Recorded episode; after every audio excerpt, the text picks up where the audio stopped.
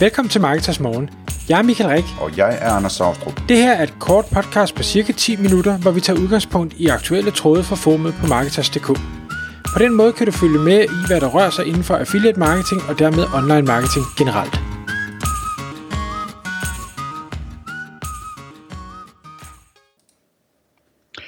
Godmorgen Mikael. Godmorgen Anders. Så er det tid til Marketers Morgen, og i dag, Mikael, der skal vi tale om et emne, der har været oppe at vende på vores forum på Marketers.dk. Og det er jo ikke første gang, at det sker, men emnet er i hvert fald til dels nyt, og vinklerne er nye. Det handler om, hvordan man finder de mest rentable søgeord, altså hvilke søgeord man skal satse på i sine artikler osv., når man gerne vil tjene flest mulige penge på at ranke på de søgeord i Google. Kan du prøve at tage os igennem tråden og rådene, Mikael? Absolut. Som sagt, det er et medlem, og det her det er med en affiliate-tilgang. Altså man har et affiliate-site, et content-affiliate-site, men metoden og tankerne er i bund og grund den samme, uanset hvad man laver, hvis man prøver at få trafik fra Google. Man kunne også let overføre meget af det til noget PPC, altså betalt annoncering. Så selvom det her det er affiliate-vinklen, så kan man sagtens bruge det i andre henseender også.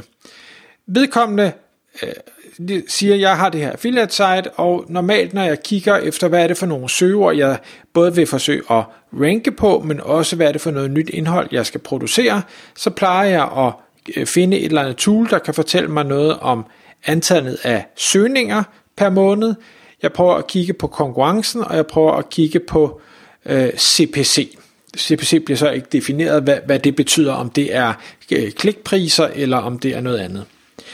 Og der, hvor jeg egentlig synes, vi skal starte i forhold til det her emne, det er at tale om det, man i hvert fald på engelsk, det hedder vel hensigt på dansk, men intent på engelsk. Hvad er, når folk taster noget ind i Google søgninger, hvad er deres hensigt så? Hvad er det, de gerne vil? Vil de gerne finde information på noget? Vil de gerne købe noget? Eller hvad er egentlig formålet? Mange søgninger, har jeg fundet ud af, hvis det er sådan nogle spørgsmålssøgninger, det er måske til skoleopgaver eller andet den stil. Det vil sige, det er ren informationssøgning. Det vil nærmest aldrig nogensinde kunne blive konverteret til et affiliate-klik, der kunne tjene nogle penge.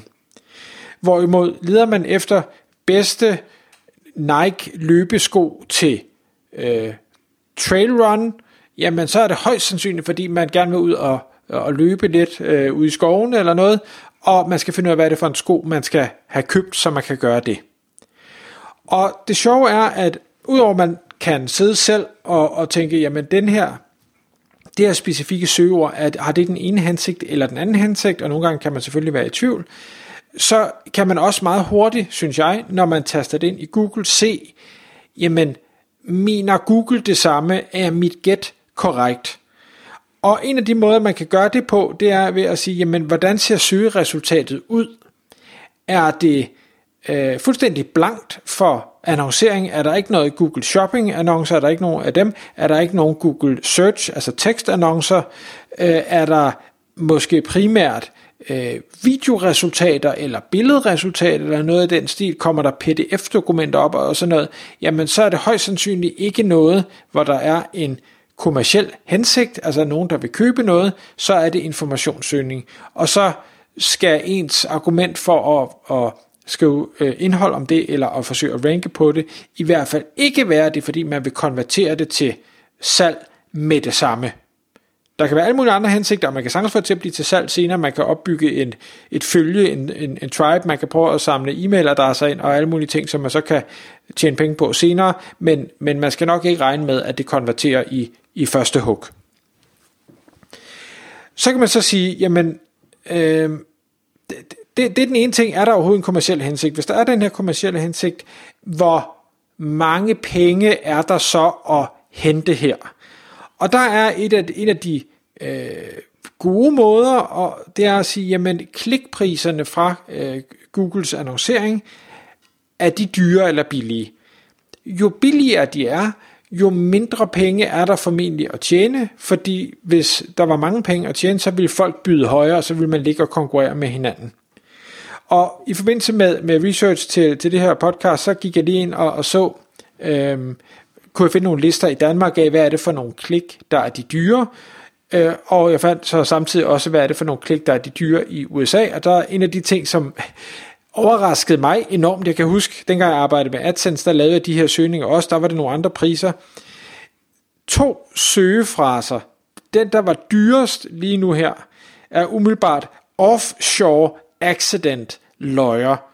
Det er jo sikkert, altså er der en, der falder ned fra en boreplatform og slår sig, der byder de op til $815 per klik.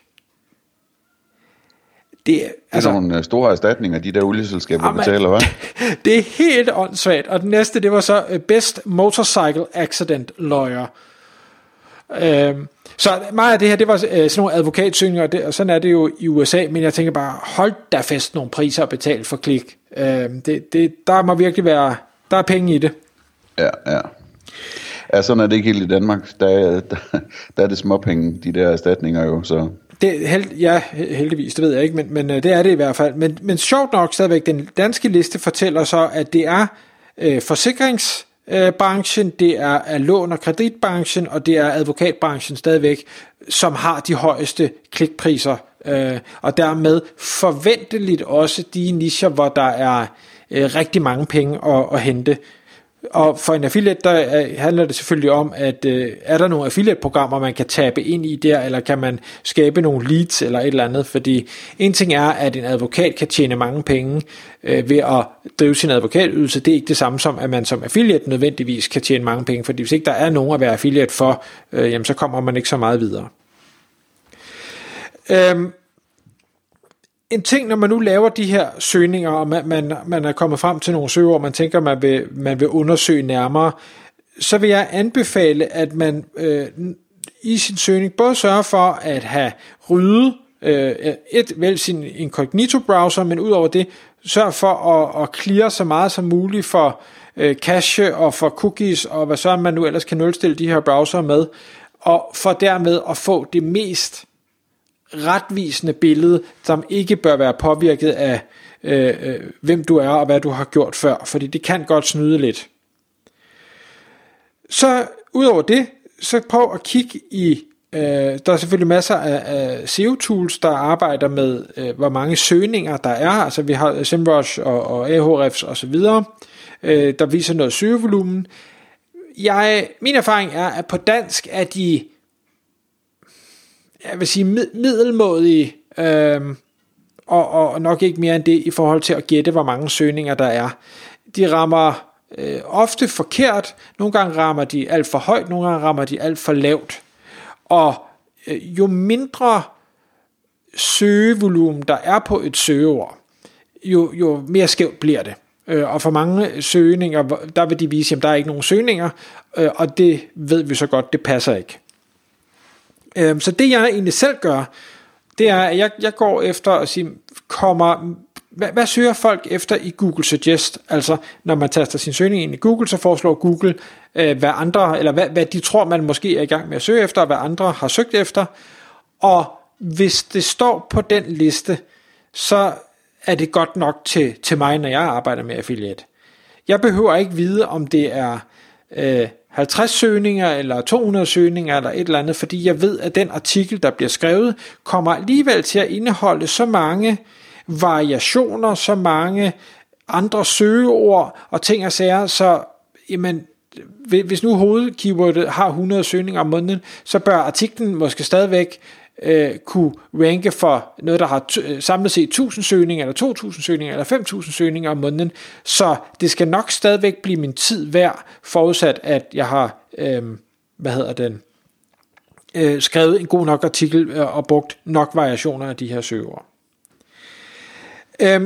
En sidste ting, jeg lige vil prøve at komme ind på, det er, at når man så laver den her søgning i Google, og man så ser, hvad er det, der ranker organisk, så det er også et rigtig god indikator i forhold til, hvad Google mener, at den her søgefrase er, altså om den er kommerciel eller ej.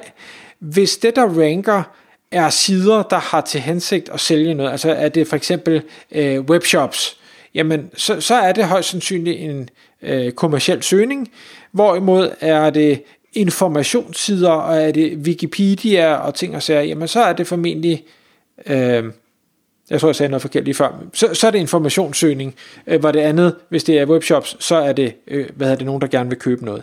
Så det er også sådan et pejlemærke. Reklamerne er det ene pejlemærke, det Google vælger at ranke er det andet pejlemærke, og til det skal jeg sige, at affiliate sites kan sagtens konkurrere med webshops, og kan sagtens slå webshops i de organiske listings.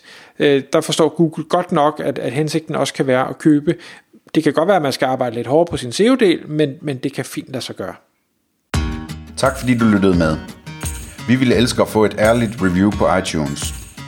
Hvis du skriver dig op til vores nyhedsbrev på marketers.dk/morgen, får du besked om nye udsendelser i din indbakke.